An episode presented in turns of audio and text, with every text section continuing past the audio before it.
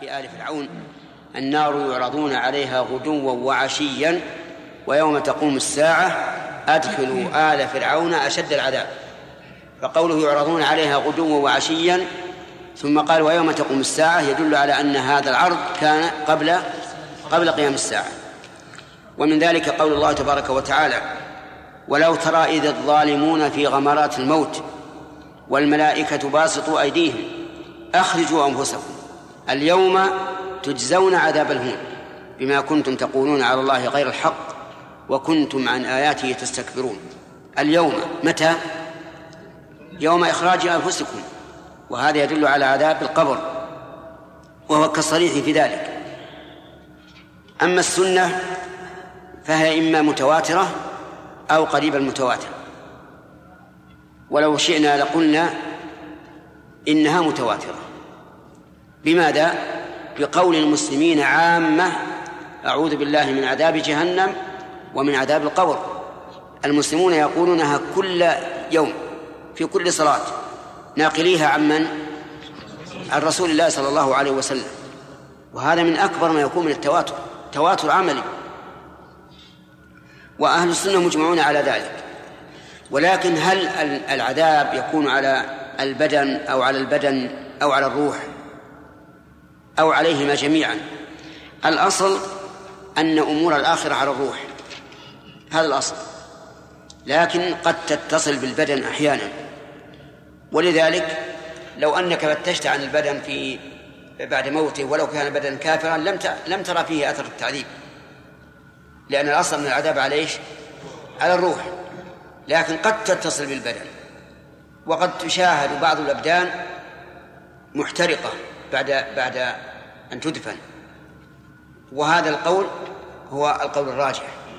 أن الأصل في عذاب القبر أنه على الروح ولكنها قد تتصل بالبدن. فالإنسان ينبغي له أن يستعيذ بالله من عذاب القبر. وقول الرسول عليه الصلاة والسلام إنكم تفتنون في القبور. الفتنة يعني الاختبار. الاختبار. كل إنسان يختبر. عن ثلاثة أمور وهي الأصول الثلاثة التي ذكرها التي بنى عليها رسالته الشيخ محمد بن عبد الوهاب رحمه الله عن ربه ودينه ونبيه. نعم. وحدثناه محمد بن المثنى قال حدثنا عبد الوهاب حاء وحدثنا ابن أبي عمر قال حدثنا سفيان جميعا عن يحيى بن سعيد في هذا الإسناد بمثل معنى حديث سليمان بن بلال.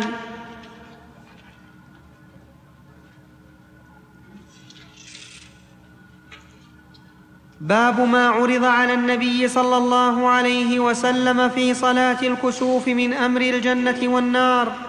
وحدثني يعقوب بن إبراهيم الدورقي قال حدثنا إسماعيل بن علية عن هشام الدستوائي قال حدثنا أبو الزبير عن جابر بن عبد الله أنه قال كسفت الشمس على عهد رسول الله صلى الله عليه وسلم في يوم شديد الحر فصلى رسول الله صلى الله عليه مر علينا كسف خسفت الشمس. وذكرنا أن الصواب أن الكسوف والخسوف يطلق علي على القمر والشمس. نعم. في يوم شديد الحر فصلى رسول الله صلى الله عليه وسلم بأصحابه فأطال القيام حتى جعلوا يخرون ثم ركع فأطال ثم رفع فأطال ثم ركع فأطال ثم رفع فأطال ثم سجد سجدتين ثم قام فصنع نحوا من ذاك فكانت أربع ركعات وأربع سجدات. ثم قال إنه عرض علي كل شيء تول تول تولجونه فعرضت علي الجنة حتى لو تناولت منها قطفا أخذته أو قال تناولت منها قطفا فقصرت يدي عنه وعرضت علي النار فرأيت فيها امرأة من بني إسرائيل تعذب في هرة لها ربطتها فلم تطعمها ولم تدعها تأكل من خشاش الأرض. ورأيت أبا, أبا ثمامة عمرو بن مالك يجر قصبه في النار. وإنهم كانوا يقولون إن الشمس والقمر لا يخسفان إلا لموت عظيم. وإنهما آيتان من آيات الله. يريك يريكموهما, يريكموهما. فإذا خسفا فصلوا حتى ينجلي. قول في يوم شديد الحر. يحتمل أن هذا أن هذه الشدة نسبية وأن هذا اليوم أشد حرا مما قبله أو بعده. ويحتمل أنه في شديد الحر أي في وقت الصيف والقيض. وهذا يرجع إلى أن ينظر في التاريخ. وذلك أن الخسوف الذي وقع في الشمس كان في اليوم التاسع والعشرين من شهر شوال. سنة عشر من الهجرة. ويمكن آه، أن يرجع إلى التاريخ الميلادي وش يوافق هذا اليوم ويعرف هل هو في أيام القيض أو في أيام آه، أو أو في أيام معتدلة لكن ذلك اليوم كان أشد حرا. ولم نت... ولم أتمكن من ذلك لكن بإمكانكم أن ترجعوا إلى هذا. نعم. وحدثنيه أبو غسان المسمعي قال حدثنا عبد الملك بن الصباح عن هشام بهذا الإسناد مثله إلا أنه قال ورأيت في النار امرأة حميرية سوداء طويلة ولم يقل من بني إسرائيل. لكنها منافاة قد تكون من بني إسرائيل من جهة أخرى إما من جهة أخوالها أو غير ذلك وإذا لم يمكن هذا فلا بد أن يرجع إلى الترجيح. حدثنا وفي هذا الحديث دليل على أن من كان له هرة معتنية وكان معتنيا بها فإنه مسؤول عنها. مسؤول عنها ولا بد. وأنه لو ربط الهرة أو غيرها أو حجرها في مكان وأعطاها ما تحتاج من طعام وشراب وأكنها عن الحر وعن البرد فإنه لا لا شيء في ذلك. نعم. وحدثنا أبو بكر بن أبي شيبة قال حدثنا عبد الله بن نمير. حاء وحدثنا محمد بن عبد الله بن نمير. وتقاربا في اللفظ قال حدثنا أبي قال حدثنا عبد الملك عن عطاء عن جابر أنه قال انكسفت الشمس في عهد رسول الله صلى الله عليه وسلم يوم مات إبراهيم يوم مات إبراهيم ابن رسول الله صلى الله عليه وسلم فقال الناس انما انكسفت لموت إبراهيم فقام النبي صلى الله عليه وسلم فصلى بالناس ست ركعات بأربع سجدات بأربع سجدات بأربع سجدات. بدأ فكبر ثم قرأ فأطال القراءة ثم ركع نحوا مما قام ثم رفع رأسه من الركوع فقرأ قراءة دون القراءة الأولى ثم ركع. في هذا اللفظ وما, وما سبق دليل على أنه قرأ الفاتحة بعد الرفع من الركوع الأول. لأنه لو لم يقرأها لبينوا أنه لم يقرأها لقالوا غير أنه لم يقرأ الفاتحة. فإذا كانوا إذا كان ذكروا طول القراءة من قصرها فأولى أن يذكروا أنه لم يقرأ الفاتحة لو كان لم يقرأها. خلافا لما توهمه بعض الناس وقال إنه إذا رفع من الركوع الأول لا يقرأ الفاتحة لأن ما بعد الركوع الأول سنة وليس بواجب. فيقال وإذا كان سنة فإنه لا يمتنع أن يقرأ الفاتحة. أليس يقرأ الفاتحة في سنن الرواتب في ركعة الضحى وغيرها؟ فالصواب أنه يقرأ الفاتحة. ويدل لهذا عدم استثنائها مما مما قرأ. نعم. ثم ركع نحوا مما قام ثم رفع رأسه من الركوع فقرأ قراءة دون القراءة الثانية ثم ركع نحوا مما قام ثم رفع رأسه من الركوع ثم انحدر بالسجود فسجد سجدتين ثم قام فركع أيضا ثلاث ركعات ليس فيها ركعة إلا التي قبلها أطول من التي بعدها وركوعه نحوا من سجوده ثم تأخر وتأخرت الصفوف خلفه. ركوعه نحوا عندك. نحوا بالنصب. نعم. ولا القاعدة نحو. ما تكلم على الشارح؟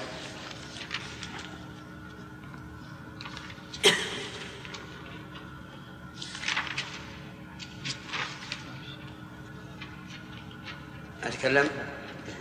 على كل حال يصح أن تقوم الحال مقام الخبر. كما لو قلت زيد قائما. وهذا معروف عند النحويين أن الحال قد تسد مسد الخبر ومنهم من قال إن هذه ليست حالا في مثل هذا التركيب ولكنها خبر لكان المحذوفة. والتقدير زيد كان قائما. وعلى هذا ركوعه نحوا يحتمل أن تكون حالا سدت مسد الخبر لأن نحو بمعنى مشابه ويحتمل أن تكون خبرا ليش؟ لكان المحذوفة يعني ركوعه كان نحوا نعم ثم تأخر وتأخرت الصفوف خلفه حتى انتهينا وقال أبو بكر حتى انتهى إلى النساء ثم تقدم وتقدم الناس معه حتى قام في مقامه فانصرف حين انصرف وقد آضت الشمس. فقال يا أيها الناس إنما الشمس والقمر آيتان من آيات الله وإنهما لا, ينكس لا ينكسفان لموت أحد من آضت الشمس أي رجعت إلى ما كانت عليه قبل الكسوف لأن آضى بمعنى رجع. ومنه الكلمة المشهورة المتداولة أيضا تقول أيضا كذا أي ورجوعا إلى إلى هذا الكلام أو إلى هذا الموضوع كذا وكذا.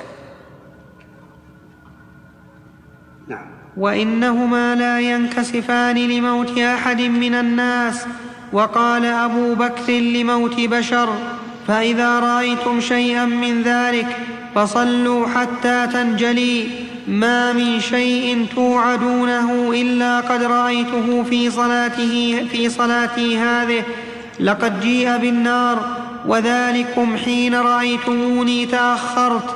مخافة أن يصيبني من لفحها وحتى رأيت فيها صاحب المحجن يجر قصبه في النار وكان يسرق الحاج بمحجنه. فإن فطن له قال إنما تعلق بمحجني. وإن غفل عنه ذهب به وحتى رأيت فيها صاحبة الهرة التي ربطتها فلم تطعمها ولم تدعها تأكل من خشاش الأرض حتى ماتت جوعا ثم جيء بالجنة وذلكم حين رأيتموني تقدمت حتى قمت في مقامي. ولقد مددت يدي وأنا أريد أن أتناول من ثمرها لتنظروا إليه ثم بدا لي ألا أفعل فما من شيء توعدونه إلا قد رأيته في صلاتي هذه. وعلى هذا فيكون قوله فيما سبق فقصرت يدي عنه يعني بإرادته. بإرادته لأنه قال هنا ثم بدا لي ألا أفعل. فيكون قصوره فيما سبق عن عن إرادة. يعني ليس مكفوفا عنه. وفي هذا الحديث دليل على جواز التقدم والتأخر عند وجود السبب المقتضي لذلك وأنه لا يؤثر في الصلاة. وفي أيضا تأكيد تقدم الإمام على المأمومين.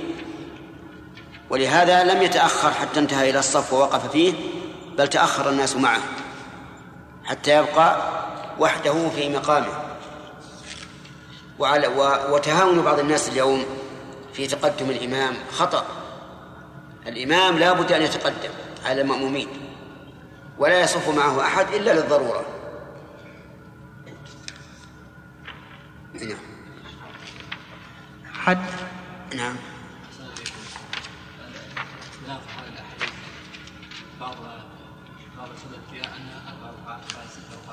إيش؟ بعض الأحاديث نعم. على أربع ركعات. نعم. على ستة. نعم. مضطربة ونرجع إلى الصلاه العادية. لا ما هي مضطربة. لأن من شرط الاضطراب أن يتعذر الترجيح. يرجح ما اتفق عليه الشيخان فهو أولى. وست ركعات انفرد بها مسلم. لم لم يذكرها البخاري. اي ما يمكن يكون الراوي عنه يختلف. نعم. الصلاة جامعة الصلاة جامعة. الصلاة جامعة. والصلاة جامعة ويجوز أيضا الصلاة ما تصح جامعة. إلا إذا قلنا بالقول الذي أشرنا إليه قبل قليل أن الحال تأتي في موضع الخبر. لكن العلماء ذكروا وجهين. النصب فيهما والرفع فيهما عبد الرحمن. إيش؟ يعني ما من شيء وعدكم الله به في الآخرة إلا إلا عرض له. كالأول اللفظ الأول تولجونه يعني تدخلونه والناس يدخلون الجنة أو النار ولا بد. إيش؟ ما يشمل امور الدنيا لا ما ما أظن يشمل ثلاثة ثلاثة. اي لكن يقول ما هو إلى صار طويل أو ماذا طويل؟ ما جاء وقت السؤال ها؟ ما جاء وقت السؤال كيف ما جاء؟ ما انتهى الباب يا شيخ هو إذا انتهى الباب إيه؟ وكان طويلا نعم. فخمسة أسئلة وإذا انتهى وكان قصيرا ثلاثة أسئلة فثلاثة طيب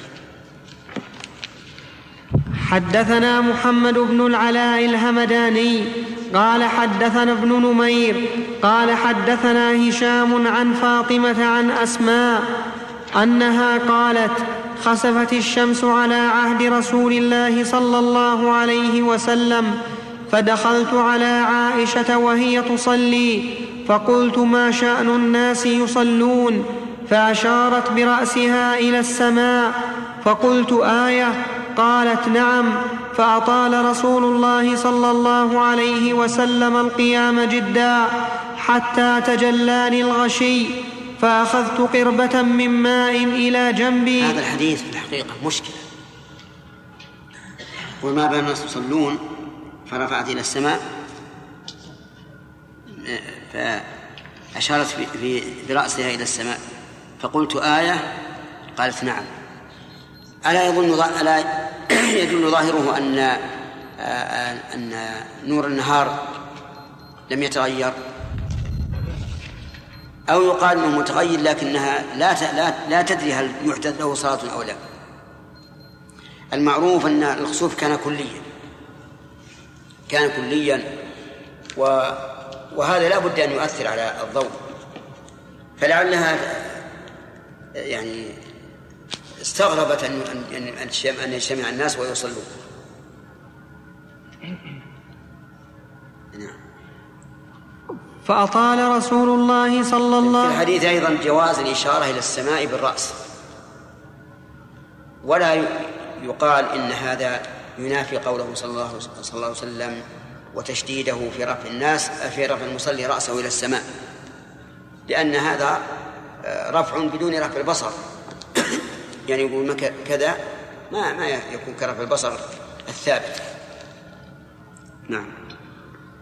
فأطال رسول الله صلى الله عليه وسلم القيام جدا حتى تجلاني الغشي فأخذت قربة من ماء إلى جنبي. حتى تجلاني الغشي فأخذت قربة من ماء إلى جنبي. فجعلت أصب على رأسي أو على وجهي من الماء. قالت فانصرف رسول الله صلى الله عليه وسلم وقد تجلت الشمس. فخطب رسول الله صلى الله عليه وسلم الناس. فحمد الله وأثنى عليه ثم قال أما بعد ما من شيء لم اكن رأيته إلا قد رأيته في مقامي هذا حتى الجنة والنار وإنه قد أوحي إلي أنكم تفتنون في القبور قريبا أو مثل فتنة المسيح الدجال. لا أدري أي ذلك قالت أسماء. فيؤتى أحدكم فيقال ما علمك بهذا الرجل؟ فأما المؤمن أو الموقن لا أدري أي ذلك قالت أسماء فيقول هو محمد هو رسول الله جاءنا بالبينات والهدى فأجبنا وأطعنا ثلاث مرار فيقال له نم قد كنا نعلم إنك لتؤمن به فنم صالحا وأما المنافق أو المرتاب لا أدري أي ذلك قالت أسماء فيقول لا أدري سمعت الناس يقولون شيئا فقلت. لأنه لم يصل الإيمان إلى قلبه والعياذ بالله يسمع الناس يقولون رسول كتاب شريعة إسلام فيقول لكن ما عنده إيمان نسأل الله العافية. لكن المؤمن يؤمن ويقر ويقول هو رسول الله. جاءنا بالحق فآمنا وصدقنا. حدثنا أبو بكر بن أبي شيبة وأبو كريب قال حدثنا أبو أسامة عن هشام عن فاطمة عن أسماء أنها قالت أتيت عائشة فإذا الناس قيام وإذا هي تصلي فقلت ما شأن الناس؟ واقتص الحديث بنحو حديث ابن نمير عن هشام. أخبرنا يحيى بن يحيى قال أخبرنا سفيان بن عيينة عن الزهري عن عروة أنه قال لا تقل كسفت الشمس ولكن قل خسفت الشمس. حدثنا يحيى بن حبيب الحارثي قال حدثنا لكن هذا الأحاديث تدل على خلاف ذلك على أنه يجوز هذا وهذا. وكأن الذي ال ال الذي قاله عروة رحمه الله لأن الشمس أبلغ والخسوف أبلغ من الكسوف من حيث الدلالة اللفظية. نعم. حدثنا يحيى بن حبيب الحارثي قال حدثنا خالد بن الحارث قال حدثنا ابن جريج قال حدثني منصور بن عبد الرحمن عن أمه صفية بنت شيبة عن أسماء بنت عن أسماء بنت أبي بكر أنها قالت فزع النبي صلى الله عليه وسلم يوما قالت تعني يوم كسفت الشمس فأخذ درعا حتى أدرك بردائه فقام للناس قياما طويلا. لو أن إنسانا أتى لم يشعر أن النبي صلى الله عليه وسلم ركع ما حدث أنه ركع من طول القيام. وحدثني سعيد بن يحيى الأموي قال حدثني أبي قال حدثنا ابن جريج بهذا الإسناد مثله وقال قياما طويلا يقوم ثم يركع وزاد فجعلت أنظر إلى المرأة أسن مني وإلى الأخرى هي أسقم مني. كأنها يعني تعبت فكانت ترى المرأة اسد منها أكبر وهي ما زالت قائمة وأسقم منها أيضا وهي ما زالت قائمة. نعم. حد وحدثني أحمد بن سعيد الدارمي قال حدثنا حبان قال حدثنا وهيب قال حدثنا منصور عن أمه عن أسماء بنت أبي بكر أنها قالت كسفت الشمس على عهد النبي صلى الله عليه وسلم ففزع فأخطأ بدرع حتى أدرك بردائه بعد ذلك. قالت فقضيت حاجتي ثم جئت ودخلت المسجد فرأيت رسول الله صلى الله عليه وسلم قائما فقمت معه فأطال القيام حتى رأيتني أريد أن أجلس ثم ألتفت إلى المرأة الضعيفة فأقول هذه أضعف مني فأقوم فركع فأطال الركوع ثم رفع رأسه فأطال القيام حتى لو أن رجلا جاء خيل إليه أنه لم يركع. في هذا دين على التأسي بالغير لأن أسماء رضي الله عنها همة تجلس لكن رأت من هو أسن منها وأكبر ومن هو أسقم منها وأضعف لم يجلس فبقيت قائمة. وهذا أمر معلوم بالفطرة أن الإنسان يتسلى بغيره ويتأسى به أيضا. نعم سليم. الإشكال اللي المرة قالت عائشة تقول ما هذه الصلاة؟ لأنها ما تعرف يا شيخ إنها إنها معرفة قبل اي ما في شك ما ما وقع الكسوف الا في المغرب هذا معروف ان الشمس اذا كسفت الشمس لها صلاه اي نعم. اي هذا هو هذا اللي قلنا. قلنا الظاهر ان أن الجو مظلم لكنها لم تعلم أنه تشرع الصلاة والاجتماع. حدثنا نعم. الصلاة جامعة. نعم. حضرت. الصلاة حال كونها جامعة. يمكن.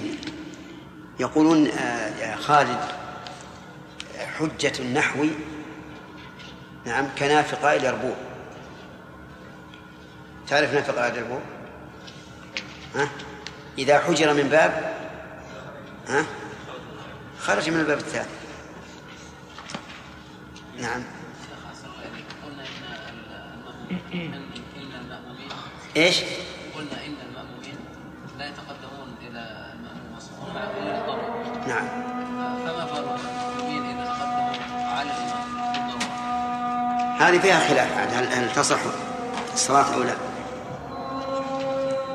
بسم الله الرحمن الرحيم الحمد لله رب العالمين وصلى الله وسلم وبارك على. ورسوله نبينا محمد وعلى آله وأصحابه أجمعين اللهم صل وسلم وسلم.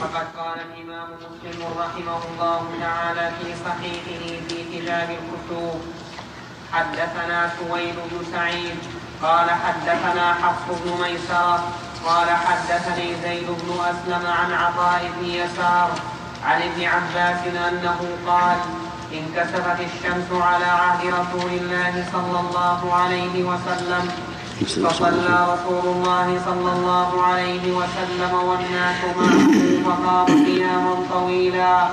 قدر نحو سورة البقرة. اللهم صل وسلم. ثم ركع ركوعا طويلا. ثم رفع فقام قياما طويلا. وهو دون القيام الأول. ثم ركع ركوعا طويلا. وهو دون الركوع الأول. ثم سجد. ثم قام قياما طويلا وهو دون القيام الأول. ثم ركع ركوعا طويلا وهو دون الركوع الأول. ثم رفع فقام قياما طويلا وهو دون القيام الأول. ثم ركع ركوعا طويلا وهو دون الركوع الأول. ثم سجد ثم انصرف وقد انجلت الشمس فقال. إن الشمس والقمر آيتان من آيات الله لا ينكسفان لموت أحد ولا لحياته. فإذا رأيتم ذلك فاذكروا الله. قالوا يا رسول الله رأيناك تناولت شيئا في مقام في مقامك هذا ثم رأيناك كففت فقال إني رأيت الجنة. فتناولت منها عنقودا. ولو أخذته لأكلت منه ما بقي في الدنيا ورأيت النار فلم أر كاليوم منظرا قط. ورأيت أكثر أهلها النساء. قالوا بم يا رسول الله؟ قال بكفرهن قيل يكفرن بالله؟ قال بكفر العشير وبكفر الإحسان. لو أحسنت إلى إحداهن الدهر. ثم رأت منك شيئا. قالت ما رأيت منك خيرا قط. بسم الله الرحمن الرحيم. هذا الحديث كالذي سبق تقريبا ألفاظه متقاربة ويؤخذ منه صفة صلاة الكسوف وأنها ليست كغيرها من الصلوات.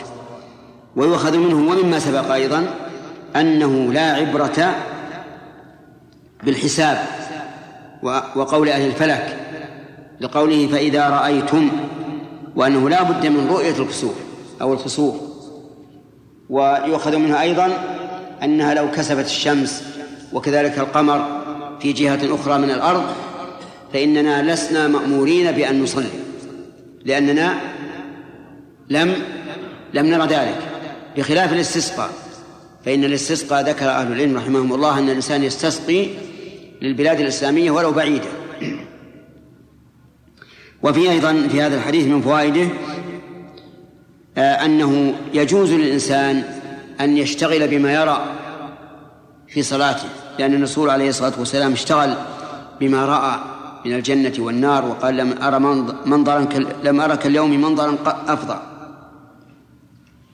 وفي أيضا في هذا الحديث إطلاق الكفر على غير الكفر بالله لأن الرسول عليه الصلاة والسلام قال بكفرهن فأطلق لكن الصحابة استفصلوا منه. ما المراد بالكفر؟ تبين أنه بكفر العشير وكفر الإحسان. أما العشير فهو الزوج. فإن الزوجة تكفر حقه وتنشز عنه كثيرا. وأما الإحسان فهذا يشمل إحسان الزوج وغير وغيره. قد تحسن إليها امرأة أخرى أو أبوها أو أخوها أو عمها أو خالها ومع ذلك تكفر العشير. وفيه أيضا دليل على جواز تقدم المصلي وتأخره لسبب لأنه من الحركة وهي إذا كانت لسبب لا بأس بها. والحركة في الصلاة تنقسم إلى الأقساء إلى الأحكام الخمسة. تكون واجبة محرمة مباحة مكروهة مندوبة. فما توقفت على فما توقف عليه صحة الصلاة فهي واجبة. وما اقتضى بطلانها فهي محرمة. مثال الأول رجل رأى في ثوبه نجاسة فيجب عليه أن يتحرك لإزالتها. رجل يصلي إلى غير القبلة مجتهدا فقيل له إن القبلة على يمينك أو شمالك فانحرف فالانحراف هنا واجب. لأنه شرط لصحة الصلاة تتوقف الصلاة تتوقف صحة الصلاة عليه. مثال الحركة المحرمة الكثيرة المتوالية لغير ضرورة. إذا جمعت ثلاثة شروط كثيرة متوالية ولغير ضرورة. هذه تبطل الصلاة وهي حرام لا تحل. المباحة هي اليسيرة لحاجة. اليسيرة لحاجة هذه مباحة. مثل أن يسقط من الإنسان غترته أو مشلحه أو ما أشبه ذلك فيأخذه ويلبسه. المستحبة ما يتوقف عليه فعل المستحب كالتحرك لرص الصف أو لتقدم إلى فرجة. أو ما أشبه ذلك. بقي. إيش؟ المكروهة هي اليسيرة لغير حاجة. اليسيرة لغير حاجة هذه مكروهة.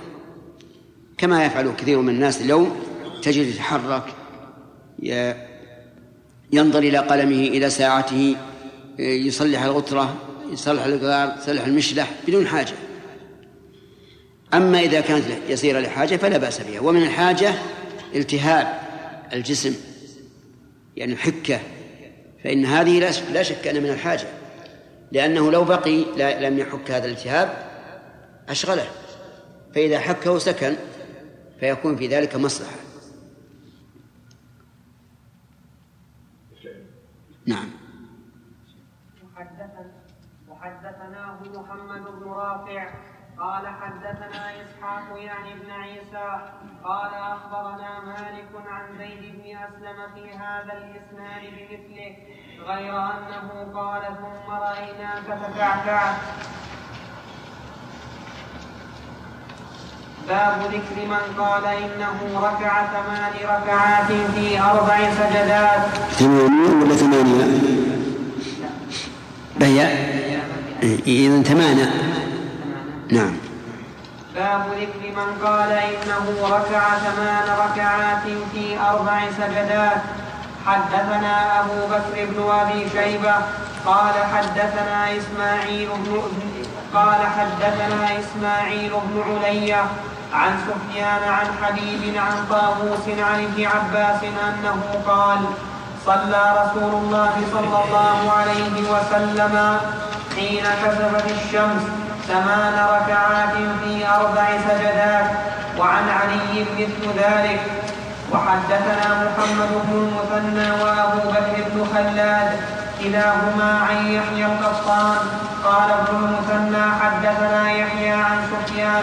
قال حدثنا حبيب عن طاووس عن ابن عباس عن النبي صلى الله عليه وسلم أنه صلى في كسوف قرأ ثم ركع. ثم قرأ ثم ركع ثم قرأ ثم ركع ثم قرأ ثم ركع ثم سجد. قال والأخرى مثلها. والصحيح ما سبق عن ابن عباس لموافقة الجماعة وأنه إنما صلى أربع ركوعات في أربع سجدات. وقد ذكرنا لكم فيما سبق أن كل ما زاد على ركوعين فهو شاذ كما ذكره شيخ الإسلام رحمه الله وذلك لأن الكسوف لم يقع إلا مرة. فيؤخذ ما اتفق عليه ويلغى ما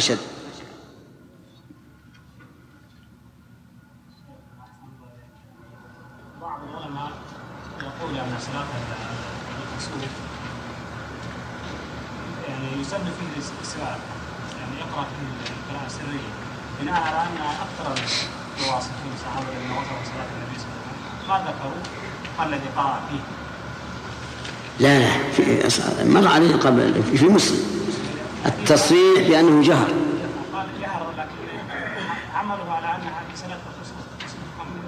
القمر؟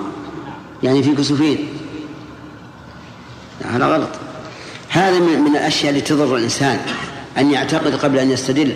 وهذه آفة آفة تحصل حتى لكبار العلماء. وهذا غلط. نعم أحسن الله إليك. حركة النبي صلى الله عليه وسلم من أي الأقسام الخمسة؟ الظاهر من المباح الظاهر من المباح لأنه خاف من النار عليه الصلاة والسلام ورغب في أن يأخذ من الجنة. أنا إن شاء الله إذا خلصنا ب... نعطيكم مسابقة في هذا الأحاديث. في جمعها من من كل مصدر مو من مسلم من مسلم وتكون في حديث واحد والزيادة مثل على يعني بمعنى أنكم تجعلون الأصل أوفى سياق في صحيح مسلم. ثم تدخلون مثل بعض الزيادات اللي في آه، الصفة وتكون بي- بين قوسين. إن شاء الله تعالى بعد ما ننتهي تكون مسابقة. والجائزة إما أن يقال الجائزة ما أحسن ما صنعت. نعم؟ وهذه طيبة. تكفي. نعم؟ أو كتاب مناسب إما ما أدري والله ما أقدر أعين الآن حتى نشوف. نعم. س... سليم؟ طريقة البخاري مثل الحديث هي ضعيفة مثل الشافعي لأن ما هو طالب علم اللي متعلم أنسب من كتاب تصحيح مسلم لأن مثل ترد على هذه مثل الحديث هاي ترد على واحد طالب علم ما ما تمكن من العلم.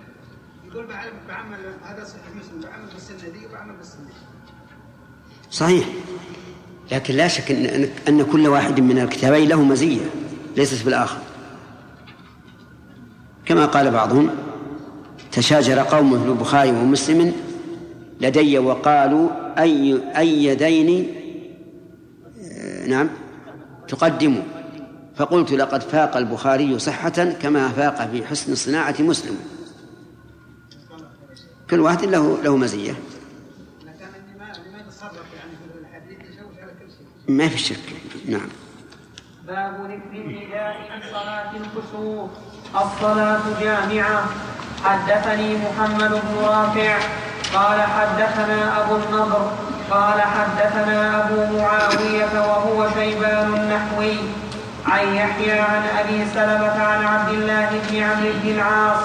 حا وحدثنا عبد الله بن عبد الرحمن الدارمي قال أخبرنا يحيى بن حسان قال حدثنا معاوية بن سلام عن يحيى بن أبي كثير قال أخبرني أبو سلمة بن عبد الرحمن عن خبر عبد الله بن عمرو بن العاص أنه قال لما انكسفت الشمس على عهد رسول الله صلى الله عليه وسلم نودي للصلاة جامعة فركع رسول الله صلى الله عليه وسلم ركعتين في سجدة ثم قام فركع ركعتين في سجدة ثم جلي عن الشمس. فقالت عائشة ما ركعت ركوعا قط ولا سجدت سجودا قط كان أطول منه. الشاهد من هذا قوله الصلاة جامعة. وأما قوله ركعتين في سجدة فالمراد بالسجدة هنا الركعة. كما جاء في الحديث عن النبي عليه الصلاة والسلام أنه قال من أدرك سجدة من العصر قبل أن تغرب الشمس فقد أدرك العصر. والسجدة قال في نفس الحديث هي الركعة. فالمراد ركعتين في سجدة أي في ركعة. وإنما نص على الركعتين لأنهما خلاف العادة.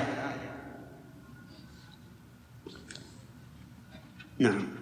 وحدثنا يحيى بن يحيى قال أخبرنا هشيم عن إسماعيل عن قيس بن أبي حازم عن أبي مسعود الأنصاري أنه قال قال رسول الله صلى الله عليه وسلم إن الشمس والقمر آيتان من آيات الله يخوف الله بهما عباده وإنهما لا ينكسف لا ينكسفان لموت أحد من الناس. فإذا رأيتم منها شيئا فصلوا وادعوا الله حتى يكشف ما بكم. اللهم صل وسلم وحدثنا عبيد الله بن معاذ العنبري ويحيى, بن حبيب قال حدثنا معتمر عن إسماعيل عن قيس عن أبي مسعود أن رسول الله صلى الله عليه وسلم قال إن الشمس والقمر ليس ينكسفان لموت أحد من الناس ولكنهما آيتان من آيات الله. فإذا رأيتموه فإذا رأيتموه فقوموا فصلوا. وحدثنا أبو بكر بن أبي شيبة قال حدثنا وكيع وأبو أسامة وابن نمير. حاء وحدثنا إسحاق بن إبراهيم قال أخبرنا جرير ووكيع حاء وحدثنا ابن أبي عمر قال حدثنا سفيان ومروان. كلهم عن إسماعيل بهذا الإسناد. وفي حديث سفيان ووكيع انكسفت الشمس يوم مات إبراهيم فقال الناس انكسفت لموت إبراهيم. حدثنا أبو عامر الأشعري عبد الله بن براد ومحمد بن العلاء قال حدثنا. قال حدثنا. لكن قوله حدثنا أبو عامر الأشعري عبد الله بن براد ومحمد بن كيف يكون هذا؟ يعني وحدثني محمد. حدثنا أبو عامر الأشعري عبد الله بن براد ومحمد بن العلاء. قال حدثنا أبو أسامة عن بريد عن أبي بردة عن أبي موسى قال خسفت الشمس في زمن النبي صلى الله عليه وسلم فقام فزعا يخشى أن تكون الساعة حتى أتى المسجد فقام يصلي بأطول قيام وركوع وسجود ما رأيته يفعله في صلاة قط. ثم قال إن هذه الآيات التي يرسل الله لا تكون لموت أحد ولا لحياته. ولكن الله يرسلها يخوف بها عباده. فإذا رأيتم منها شيئا فافزعوا إلى ذكره ودعائه واستغفاره. وفي رواية ابن العلاء كسفت الشمس وقال يخوف عباده. هذا الحديث كما سبق لكن فيه أيضا فيه بعض المباحث. وهو قوله قام فزعا يخشى أن تكون الساعة. كلمة الساعة هل المراد بذلك يوم القيامة أو المراد ساعة العذاب؟ يخشى أن الله عز وجل أنزل العذاب بالأمة أو المراد أن تخيل الناقل أنه من شدة فزعه كفزع من يخشى أن تكون الساعة قد قامت. وبقي الاحتمال الرابع أنه يخشى أن تكون الساعة التي هي يوم القيامة. الاحتمال الرابع هذا غير وارد لأن النبي صلى الله عليه وسلم يعلم أن الساعة لها أشراط وعلامات تسبقها وأنها لن تقوم في في هذا في هذا الوقت أو في هذا اليوم. فيبقى علينا أن تكون إيش؟ ساعة ساعة العذاب. أو إيش؟ أو أن الراوي تخيل أن فزعه كان عظيما كفزع من يخشى أن تقوم الساعة. وقوله يخشى أن تكون الساعة حتى أتى المسجد. سبق لنا أنه أمر منادي ينادي فيقول, فيقول الصلاة جامعة. نعم. وحدثني عبيد الله بن عمر القواريري قال حدثنا بشر بن المفضل قال حدثنا الجريري عن أبي العلاء حيان بن عمير عن عبد الرحمن بن سمرة أنه قال بينما أنا أرمي باسهمي في حياة رسول الله صلى الله عليه وسلم إذ انكسفت الشمس فنبذتهن وقلت لأنظرن إلى ما إلى ما يحدث لرسول الله صلى الله عليه وسلم من كساف الشمس اليوم. فانتهيت إليه وهو رافع يديه يدعو ويكبر ويحمد ويهلل حتى جلي عن الشمس. فقرأ سورتين وركع ركعتين. وحدثنا أبو بكر بن أبي شيبة قال حدثنا عبد الأعلى بن عبد الأعلى عن الجريري عن الجريري عن حيان بن عمير عن عبد الرحمن بن سمرة وكان من أصحاب رسول الله صلى الله عليه وسلم. قال كنت أرتمي بأسكن لي بالمدينة في حياة رسول الله صلى الله عليه وسلم. إذ كسفت الشمس فنبذتها فقلت والله لأنظرن إلى ما حدث لرسول الله صلى الله عليه وسلم في كسوف الشمس. قال فأتيته وهو قائم في الصلاة رافع يديه فجعل يسبح ويحمد ويهلل ويكبر ويدعو حتى حسر عنها. قال فلما حسر عنها قرأ سورتين وصلى ركعتين.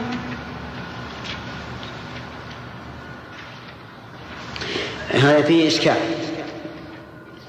بل إشكالات آه الأول أن الرسول أنه رأى النبي صلى الله عليه وسلم رافع يديه رافعا يديه يسبح ويحمد ويهلل ويكبر ويدعو حتى حسر عنه. والمعروف أنه كان يصلي ويقرأ ويركع ويسجد حتى حسر عنه. وثانيا أن فيه أنه رفع يديه. ولم ولم يذكر ذلك في الأحاديث السابقة. وثالثا أنه قال فلما حسر عنها قرأ سورتين وصلى ركعتين. وهذا أيضا مخالف لما سبق. لأن الرسول عليه الصلاة والسلام بدأ أول ما بدأ بالصلاة. ولم يترك الصلاة حتى انحسر الكسوف. لذلك هذا من جملة ما سيتعرض له من يدخل المسابقة إن شاء الله حتى يتبين معنى هذا الحديث أو شذوذ هذا الحديث. نعم. حدثنا محمد بن المثنى قال حدثنا سالم بن نوح قال أخبرنا الزهير طيب كيف يرمي باسهمه؟ يرمي من؟ الظاهر يتدرب. الظاهر أنه يتدرب. ولهذا ينبغي للإنسان أن يتدرب على الأسلحة. كل وقت في وقته في الوقت المناسب. لقوله تعالى وأعدوا لهم ما استطعتم من قوة. قال النبي صلى الله عليه وسلم ألا إن القوة الرمي؟ وجعل يكررها ألا إن القوة الرمي؟ والرمي كما كما هو معروف في عهد الرسول عليه الصلاة والسلام بالسهم والقوس والأشياء السهلة التي ليس شيئا الآن. أما الآن فالرمي بإيش؟ بالصرا والصواريخ والقنابل وغير ذلك. فنسأل الله أن يعيد لنا ذلك الوقت. نعم. حدثنا محمد بن المثنى قال حدثنا سالم بن نوح قال أخبرنا الجريري عن حيان بن عن حيان بن عمير عن عبد الرحمن بن سمرة قال بينما أنا أترمى باسهم لي على عهد رسول الله صلى الله عليه وسلم إذ خسفت الشمس ثم ذكر نحو حديثهما. وحدثني هارون بن سعيد الأيلي قال حدثنا ابن وهب قال أخبرني عمرو بن الحارث أن عبد الرحمن بن القاسم حدثه عن أبيه القاسم بن محمد بن أبي بكر الصديق عن أبي عن عبد الله بن عمر أنه كان يخبر عن رسول الله صلى الله عليه وسلم أنه قال إن الشمس والقمر لا يخسفان لموت أحد ولا لحياته ولكنهما آية من آيات الله فإذا رأيتموهما فصلوا. وحدثنا أبو بكر بن أبي شيبة ومحمد بن عبد الله بن نمير. قال حدثنا مصعب وهو ابن المقدام. قال حدثنا زائدة. قال حدثنا زياد. قال حدثنا زياد بن علاقة. وفي رواية أبي بكر. قال قال زياد بن علاقة. سمعت المغيرة بن شعبة يقول انكسفت الشمس على عهد رسول الله صلى الله عليه وسلم يوم مات إبراهيم. فقال رسول الله صلى الله عليه وسلم إن الشمس والقمر آيتان من آيات الله لا ينكسفان لموت أحد ولا لحياته. فإذا رأيتموهما فادعوا الله وصلوا حتى تنكشف أو حتى ينكشف. ما هي عندنا هذه. عندنا حتى تنكشف. إيه، نقط لكن مكررة عندك الكلمة؟ إيه. طيب. نعم انتهى الكلام على صلاة الكسوف وسوف إن شاء الله آتي غدا بعناصر البحث المطلوب للمسابقة ونؤجل إن شاء الله الإجابة عليه أو الفحص إلى ما بعد الاختبار. يعني لا نلزمكم بأن تجيبوا يوم الاختبار. يوم الاختبار عندكم شغل. نعم. شيخ صلى الله إليك. وقع في رواية مسلم التي رواها عن ابن عباس. النبي صلى الله عليه وسلم وعظ وعظ النساء بعد الصلاة فجاء أنه قال تكمل العشير وهذه الرواية الوحيدة التي رواها مسلم بهذا السياق نعم. في كل باب الكسوف نعم. ونفسها هي التي وقعت في آه، نفس صيغة الوعظ التي وقعت في وعظ النبي صلى الله عليه وسلم للنساء في صلاة العيد. إيه، وش وش الإشكال؟ هو في صلاة الكسوف ما خطب النساء. ما ما ما ذكر أنه ذهب إلى النساء. ولكن قال إني رأيت النار ورأيت أكثر أهله النساء. أما في العيد ما قال رأيت النار قال تصدقنا فإن كنا أكثر أهل النار. ما ما في إشكال. نعم.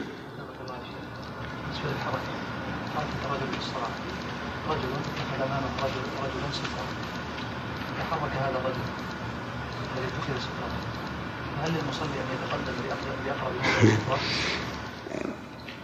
إي نعم الظاهر لا بأس.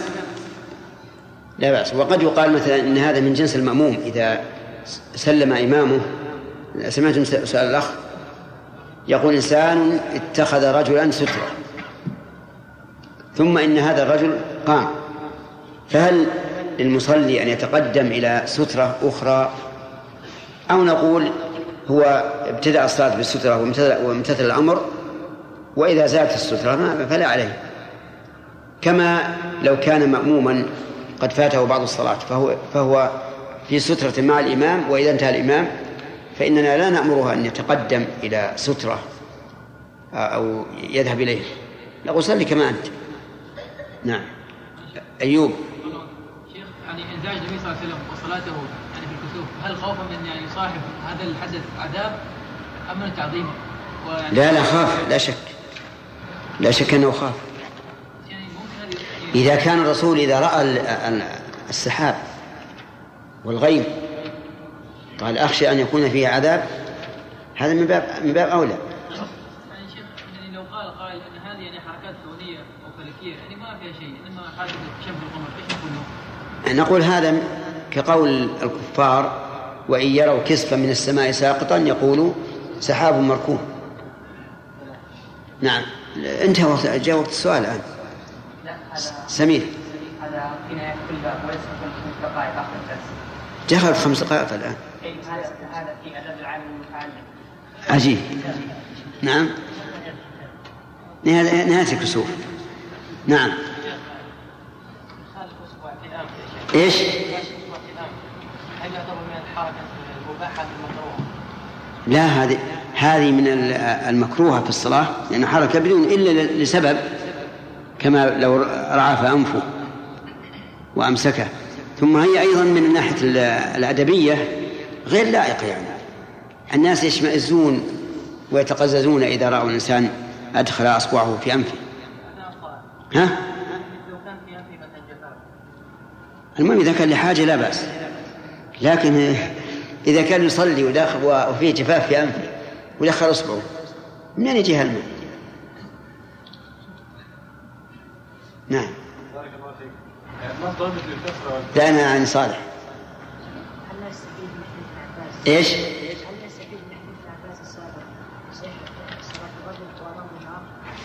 كيف؟ اي هذا سؤال مهم. سؤال مهم ونرجو أن يكون مفيدا. يقول هل يستفاد منه لما عرضت النار على الرسول عليه الصلاة والسلام في صلاة الكسوف أنه لا بأس أن يستقبل المصلي النار؟ وتكون في قبلته. أو لا أو نقول هذه آه، نار رآها النبي عليه الصلاة والسلام وهي خاصة به ولسبب لسبب فلا فلا تدل على كراهة على كراهة الصلاة إلى النار ولا على إباحتها. هذا هو الأقرب. لكن يقال ما هو الدليل على كراهة الصلاة إلى النار؟ ما هو الدليل؟ هذا الذي نحت- نحتاج إلى دليل.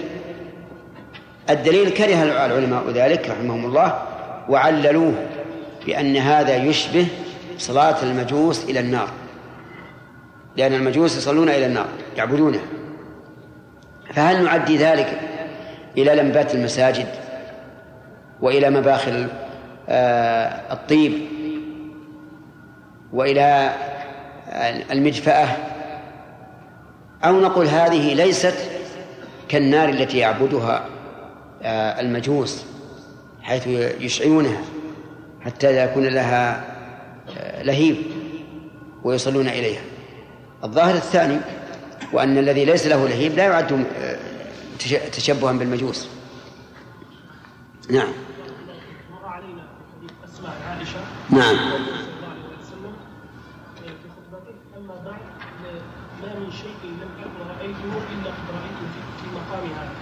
وسلم التي نهضت في إيه؟ في المعراج إيش؟ كيف الجمع بين هذا وبين رؤيته صلى الله عليه وسلم لل- لانهار الجنه في حديث المعراج وش؟ أصلا ما بين ما ما, في تعارض أصلا لأن يعني قصتان منفردتان كل واحدة راى الرسول فيها ما لم يراه في الاخرى نعم. هذا رجل في الصلاة كان يصلي. فأراد أن يأخذ منديلا أراد ان أن يأخذ منديلا نعم. والإمام قائم يصلي. نعم. فنزل وأخذ منديل وعاد قائما إي. فيقول أحد الأخوة يقول لي كنت حاضر عند الرجل فلم أنكر عليه لأنه بقي بمقدار تكبيرة الإحرام وقراءة الفاتحة. بقي وهو جالس. لا بقي وهو واقف يعني آه. بقي واقف يعني أتى بالركن. ما تقولون في هذا؟ هل هو حنى ظهره كالراكع؟ نعم. ولا نزل جالسا؟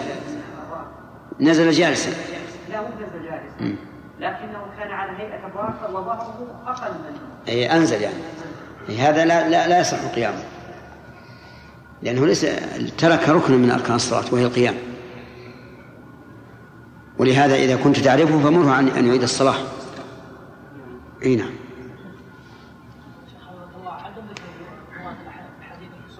عدم إيش؟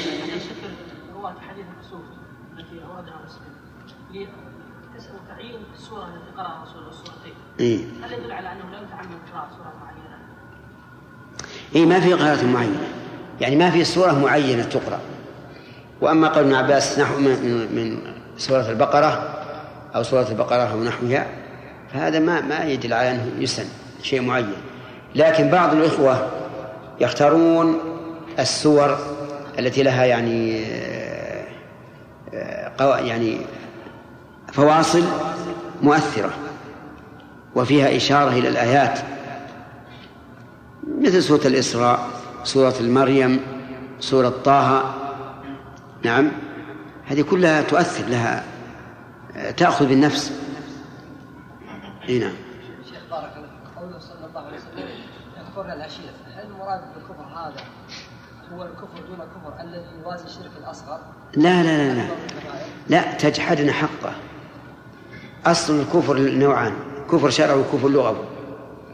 الكفر اللغوي هو أن أن يستر الإنسان حق غيره ولا يقوم به. فالمراد هنا الكفر اللغوي. أما الذنب فقد لا يصل حتى إلى الصغائر. نعم.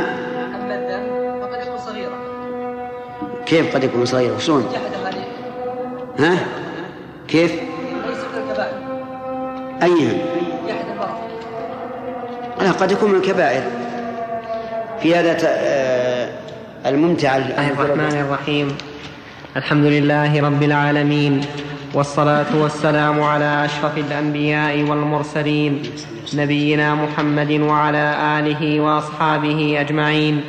أما بعد فقد قال الإمام مسلم رحمه الله تعالى في كتاب الجنائز وحدثنا أبو كامل الجحدري فضيل بن حسين وعثمان بن أبي شيبة كلاهما عن بشر قال أبو كامل حدثنا بشر بن المفضل قال حدثنا عمارة بن غزية قال حدثنا يحيى بن عمارة قال سمعت أبا سعيد الخدري يقول قال رسول الله صلى الله عليه وسلم لقنوا موتاكم لا إله إلا الله.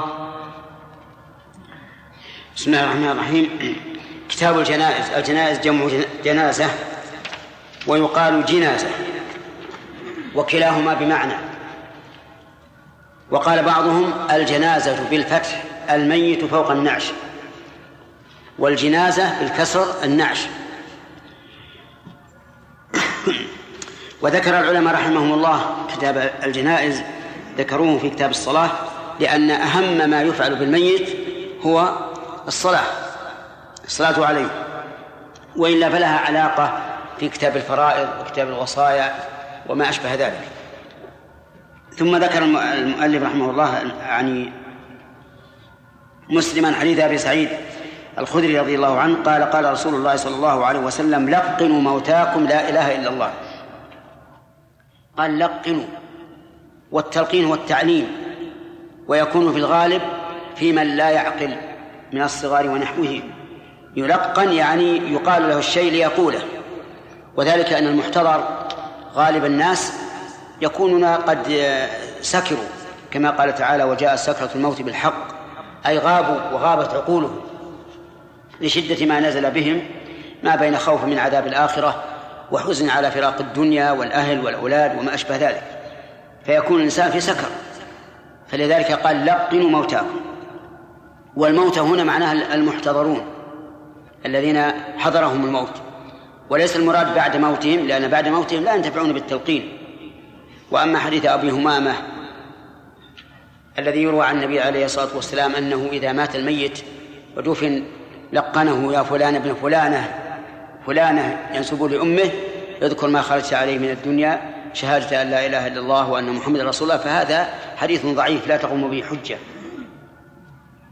والتلقين قال العلماء إنه لا يؤمر أمرا يعني لا يقال قل لا إله إلا الله. لأنه ربما يقول لا لشدة ما نزل به وضيق صدره. فيأتي إنسان يأمره يقول قل لا إله إلا الله قد يقول لا. قد يقول لا. فلهذا قال العلماء ينبغي أن يذكر الله عنده. فيقول لا إله إلا الله وهو إذا سمع ومعه آه، ذهنه سيقولها لأنه يعني يعرف ما نزل به. فإذا قال قائل أليس النبي صلى الله عليه وسلم قال لعمه قل لا إله إلا الله قلنا بلى. لكن عمه كان كافرا. فلو قال لا إله إلا الله لم نكن صدرناه عن دينه لأنه ما زال كافرا. ومن العلماء من فرق بين رجل يكون قوي الجأش قوي العزيمة يعرف أنه ميت وأنه منتقل إلى الدنيا من الدنيا فهذا لو قيل له قل لا إله إلا الله فلا بأس.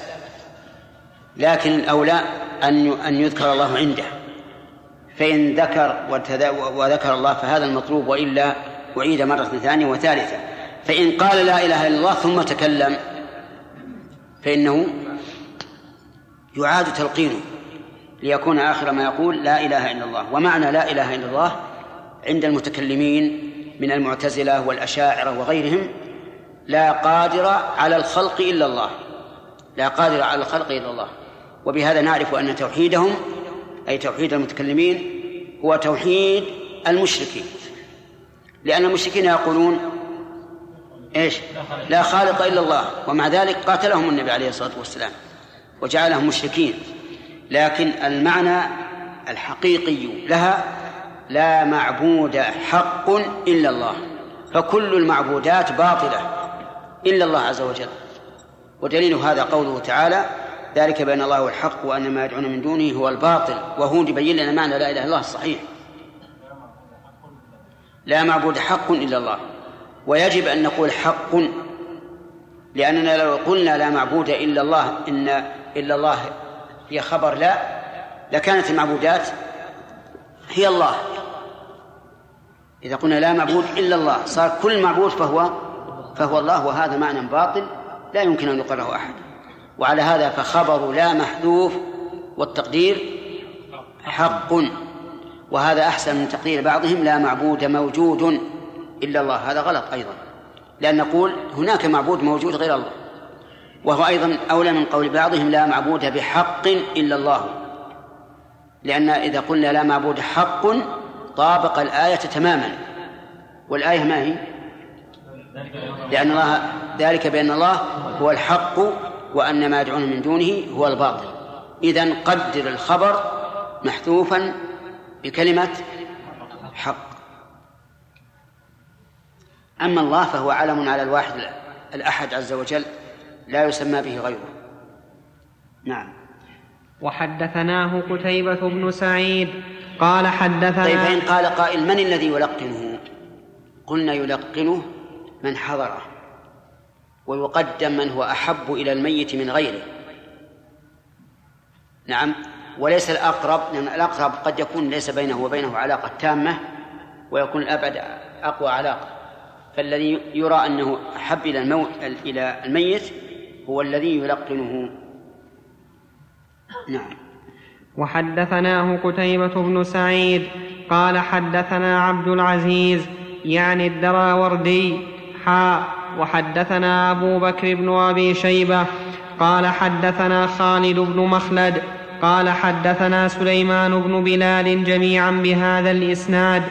وحدثنا أبو بكر وعثمان بن أبي شيبة حاء وحدثني عمرو الناقد قالوا جميعا حدثنا أبو خالد الأحمر عن يزيد بن كيسان عن أبي حازم عن أبي هريرة قال قال رسول الله صلى الله عليه وسلم لقنوا موتاكم لا إله إلا الله. حدثنا يحيى بن أيوب كان مرويا من طريقين. بل رواه صحابيان أبو هريرة وأبو سعيد. نعم. حدثنا يحيى بن أيوب وقتيبة وابن حجر جميعا عن إسماعيل بن جعفر. قال ابن أيوب حدثنا إسماعيل قال أخبرني سعد بن سعيد عن عمر بن كثير بن أفلح عن ابن, عن ابن سفينة عن أم سلمة أنها قالت سمعت رسول الله صلى الله عليه وسلم يقول ما من مسلم تصيبه مصيبة فيقول ما أمره الله إنا لله وإنا إليه راجعون. اللهم اللهم أجرني في مصيبتي واخلف لي خيرا منها وأخلف لي خيرا منها. إلا أخلف الله له خيرا منها. قالت فلما مات أبو سلمة قلت أي المسلمين خير من أبي سلمة؟ أول بيت هاجر إلى رسول الله صلى الله عليه وسلم. ثم إني قلتها فأخلف الله لي رسول الله صلى الله عليه وسلم. قالت أرسل إلي رسول الله صلى الله عليه وسلم حاطب بن أبي بلتعة يخطبني يخطبني له فقلت ان لي بنتا وأنا غيور. فقال أما ابنتها فندعو الله أن يغنيها عنها وأدعو الله أن يذهب بالغيرة. هذا حديث عجيب. أم سلمة رضي الله عنها إحدى أمهات المؤمنين في الآخر. آه، لها زوج هو ابن أبي سلمة وهو ابن عمها ومن أحب الناس إليها. وقد سمعت النبي صلى الله عليه وسلم يقول ما من مسلم تصيبه مصيبة فيقول ما أمر الله به إنا لله وإنا إليه راجعون إلى آخره. أولا في هذا إشكال وهو قوله ما أمر الله به. فإننا لا نذكر في القرآن أمرا بذلك وإنما فيه وبشر الصابرين الذين إذا أصابتهم مصيبة قالوا إنا لله وإنا إليه راجعون. فليس هذا أمر ولكنه ثناء. فيقال إن إن المقصود بالثناء هو الفعل أن يفعل الناس ذلك. فالثناء إذن متضمن للأمر. وعلى هذا نقول يحصل الأمر بالشيء بصيغته المعروفة وهي افعل أو لتفعل وبالثناء على فاعله. فإن المقصود بالثناء على فاعله هو الترغيب فيه فيكون الأمر به ضمنا وقول إنا لله أي ملكا وخلقا يفعل بنا ما شاء وإنا إليه راجعون في الآخرة جزاء وحكما.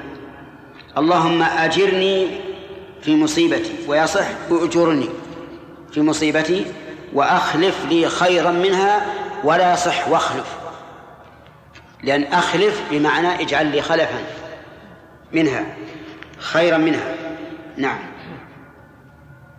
إلا أخلف الله له خيرا منها. هكذا سمعت النبي عليه الصلاة والسلام. قالت فلما مات أبو سلمة قلت أي المسلمين خير من أبي سلمة؟ أول بيت هاجر إلى رسول الله صلى الله عليه وسلم. يعني كأنها رضي الله عنها تفكر تفكر من سيكون خير من أبي سلمة. ولم يكن يخطر ببالها أن يتزوجها رسول الله صلى الله عليه وسلم.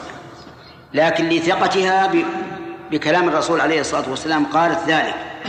ثم إني قلتها فأخلف الله لي رسول الله صلى الله عليه وسلم.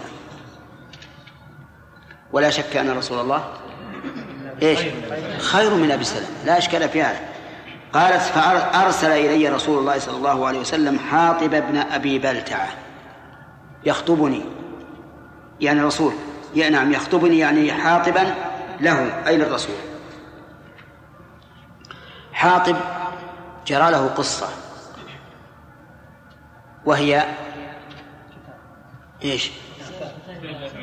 أنه صار جاسوسا لقريش حين أراد النبي عليه الصلاة والسلام أن يغزوهم غزوة الفتح. وأرسل جارية بورقة يخبرهم بأن الرسول قادم عليهم يغزوهم.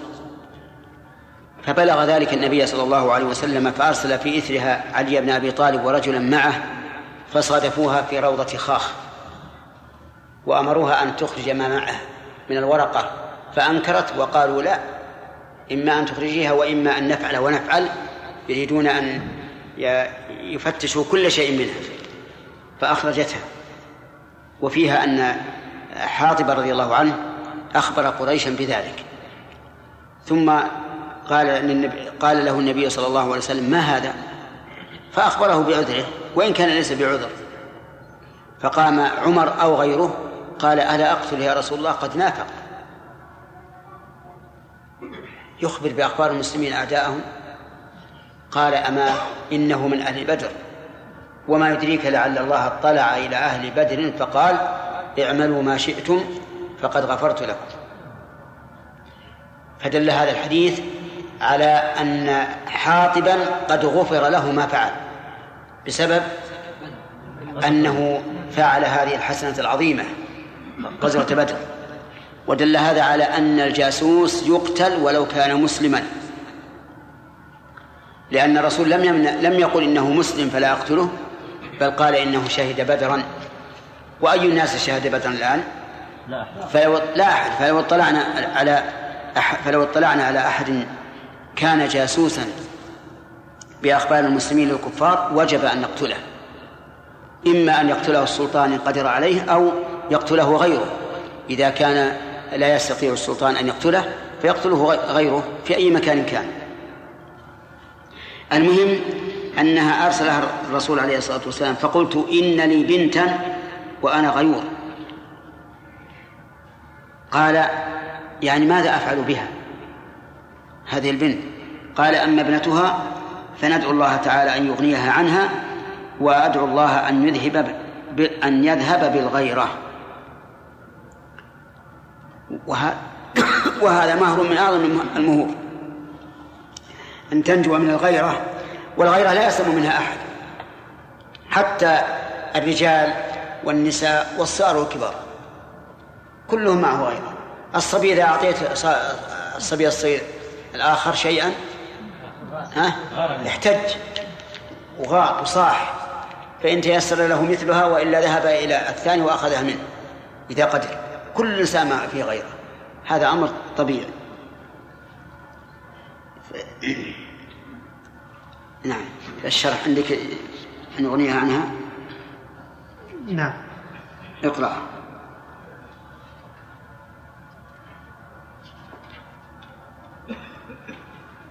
لا ما فيه شيخ والد والله فيه وأنا غيور فقط وش عندك يا عبيد الله؟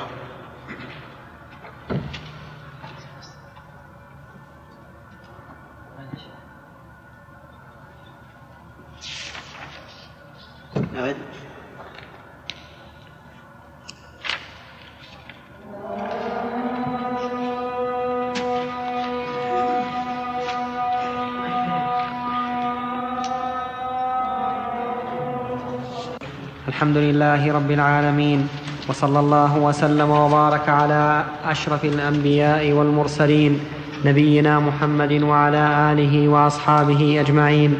أما بعد فقد قال الإمام مسلم رحمه الله تعالى في كتاب الجنائز بسم الله الرحمن الرحيم. كتاب الجنائز باب تلقين الموتى لا إله إلا الله. وحدثنا أبو كامل الجحدري. قرانا هنا في حديث مسلمة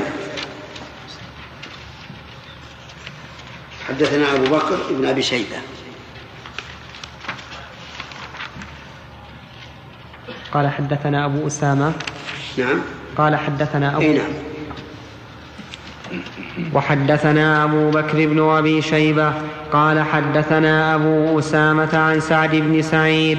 قال أخبرني عمر بن كثير بن أفلح قال سمعت ابن سفينة يحدث أنه سمع أم سلمة زوج النبي صلى الله عليه وسلم تقول سمعت رسول الله صلى الله عليه وسلم يقول ما من عبد تصيبه مصيبة فيقول إنا لله وإنا إليه راجعون اللهم أجرني في مصيبتي وأخلف لي خيرا منها إلا آجره الله في مصيبته. إلا أجره. إذا قلت اللهم أجرني تقول أجره وإن قلت اللهم أجرني المد تقول آجره. إلا أجره الله في مصيبته وأخلف له خيرا منها. قالت فلما توفي أبو سلمة قلت كما أمرني رسول الله صلى الله عليه وسلم فأخلف الله لي خيرا منه رسول الله صلى الله عليه وسلم. رسول بالرفع ولا بالنصب؟ بالنصب. وحدثنا محمد بن عبد الله بن نمير قال حدثنا أبي قال حدثنا سعد بن سعيد قال أخبرني عمر يعني ابن كثير عن ابن سفينة مولى أم سلمة عن أم سلمة زوج النبي صلى الله عليه وسلم أنها قالت سمعت رسول الله صلى الله عليه وسلم يقول بمثل حديث أبي أسامة وزاد قالت فلما توفي أبو سلمة قلت من خير من أبي سلمة صاحب رسول الله صلى الله عليه وسلم ثم عزم الله لي فقلتها قالت فتزوجت رسول الله صلى الله عليه وسلم. باب ما يقال عند المريض والميت. حدثنا أبو بكر بن أبي شيبة وأبو كريب قال حدثنا أبو معاوية عن الأعمش عن شقيق عن أم سلمة قالت قال رسول الله صلى الله عليه وسلم إذا حضرتم المريض أو الميت فقولوا خيرا فإن الملائكة يؤمنون على ما تقولون. قالت فلما مات أبو سلمة أتيت النبي صلى الله عليه وسلم فقلت يا رسول الله إن أبا سلمة قد مات. قال قولي اللهم اغفر لي وله وأعقبني منه عقبى حسنة. قالت فقلت فأعقبني الله من هو خير منه لي من هو خير لي منه. محمدا صلى الله عليه وسلم. في هذا دليل على أن الإنسان إذا حضر الميت يعني عند موته وأصيب به فإنه يدعو يدعو بالخير. وأن الملائكة تؤمن على هذا الدعاء. وكذلك عند المريض لأن أو هنا يحتمل أن تكون للشك ويحتمل أن تكون للتنوير. والأصل عدم الشك. وقولها أعقبني منه من هنا بدل بدلية. وهي كقوله تعالى ولو نشاء لجعلنا منكم ملائكة في الأرض يخلفون منكم يعني بدل. بدلكم. ولا يمكن أن تكون من للتبعيض ولا للجنس. لأن لو قلنا للتبعيض صار معناه أن الملائكة بعض بعض البشر. وكذلك لو قلنا من للجنس صار معناه أن الملائكة من جنس البشر. وعلى هذا فتكون من هنا إيش؟ بدلية. أي بدلكم. نعم. شيخ شيخ حسن الله إليك. في قول أم سلمة رضي الله عنها وأعقبني منه عقبى حسنة. هل يشرع قول هذا عند فقد الصديق والابن؟ عند إيش؟ عند فقد الصديق والابن والأخ والأخت بخلاف الوالدين؟ لا في كلها. حتى الوالدين. حتى الوالدين. لأنه لأن الوالدين قد تكون معاملتهم لأبي لابنهما أو لابنتهما ليست مما تقر به العين. والحديث عام.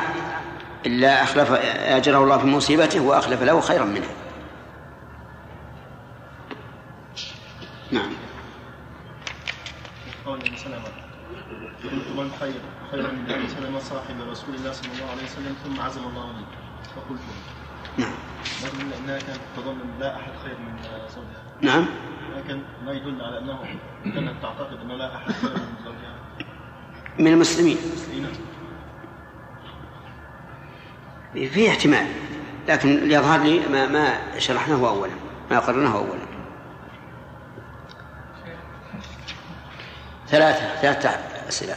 نعم. اثنين. ها؟ اثنين. اثنين؟ أنا والأخ خالد نعم. نعم. يعني عزم الله لي معناها أنه قوى عزيمتي حتى قلتها باب في إغماض الميت والدعاء له إذا حضر.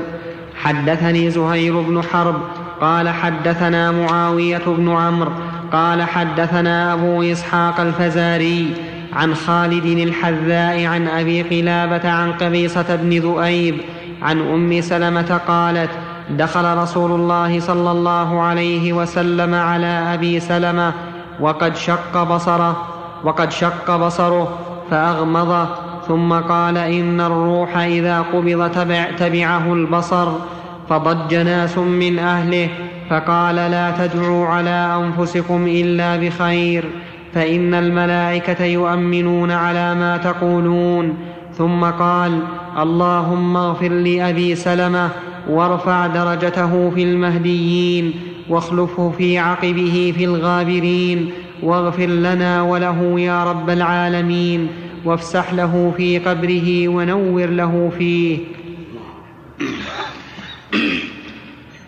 هذا آه كان من عادة النبي عليه الصلاة والسلام أن يعود المرضى.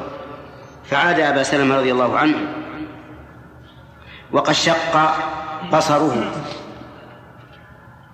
يعني انفتح فأغمضه ثم قال إن الروح إذا قبض اتبعه, اتبعه البصر فضج ناس من أهله. لأنه لما قال إن الروح إذا قبض فهم أهل البيت أنه قد مات. فضجوا بالبكاء والصياح فقال النبي صلى الله عليه وسلم لا تدعوا على أنفسكم إلا بخير. وذلك لأنهم كانوا كانوا في الجاهلية إذا أصيبوا يقول واحد منهم وثبوراه ويا ويلاه وما أشبه ذلك. فقال لا تدعوا على أنفسكم إلا بخير. فإن الملائكة يؤمنون على ما تقولون. يعني يقولون آمين. وهؤلاء ملائكة موكلون بمثل هذه الأحوال. ثم قال اللهم اغفر لأبي سلمة. وارفع درجته في المهديين واخلفه في عقبهم في الغابرين يعني في الباقين. واغفر لنا وله يا رب العالمين. وافسح له في قبره ونور له فيه. هذه جمل من الدعاء. لو وزنت بها الدنيا لوزنتها. قال اللهم اغفر لأبي سلمة. سأل الله أن يغفر له. والملائكة تؤمن على هذا الدعاء. لأن الدعاء عند المصائب في مثل هذه الحال تؤمن عليه الملائكة. وارفع درجته في المهديين أي في جملتهم. و... و... وارفع واخلفه في عقبه. أي كن خليفة عنه في عقبه. أي في أهله من زوجة وأولاد وغيرهم. وقوله في الغابرين لم, توجد في بعض الروايات. لكن لا مانع منها. أي في الباقين منهم واغفر لنا وله يا رب العالمين. هذه الظاهر زيادته الظاهر أنها زائدة من بعض الرواة لأن الرسول دعا في أول الأمر. اللهم اغفر لأبي سلمة. ويحتمل أن لا تكون زائدة وأن يكون ذلك توطئة لقوله اغفر لنا وله فأشرك نفسه في الدعاء. وافسح له في قبره. افسح له في قبره أي وسع له. ونور له فيه. فعلمنا صدق آه نعم علمنا تحقق بعض هذه الجمل وهو إن الله خلفه في عقبه. والباقي هو ما نرجوه من ربنا عز وجل. إن الله أجاب لنبيه صلى الله عليه وسلم هذا الدعاء الذي دعاه لأبي سلمة. فيستفاد من هذا فوائد. اولا أن الميت إذا مات شق بصره يعني انفتح كأنما ينظر إلى شيء وأنه ينظر إلى الروح. روح الإنسان تخرج من جسده والبصر يبقى حيا ينظر إلى روحه خرجت منه. وهذا قد شهد به الطب الحديث. وأن حياة الأعين تبقى بعد خروج الروح من الجسد. وفي أيضا أنه يسن تغميض الميت لأن النبي صلى الله عليه وسلم فعله ولأن ذلك أحفظ لعينيه من دخول الماء فيهما عند التغسيل أو التراب عند الدفن أو ما أشبه ذلك. ومن فوائده أن أنه لا ينكر على أهل الميت ضج عند موته.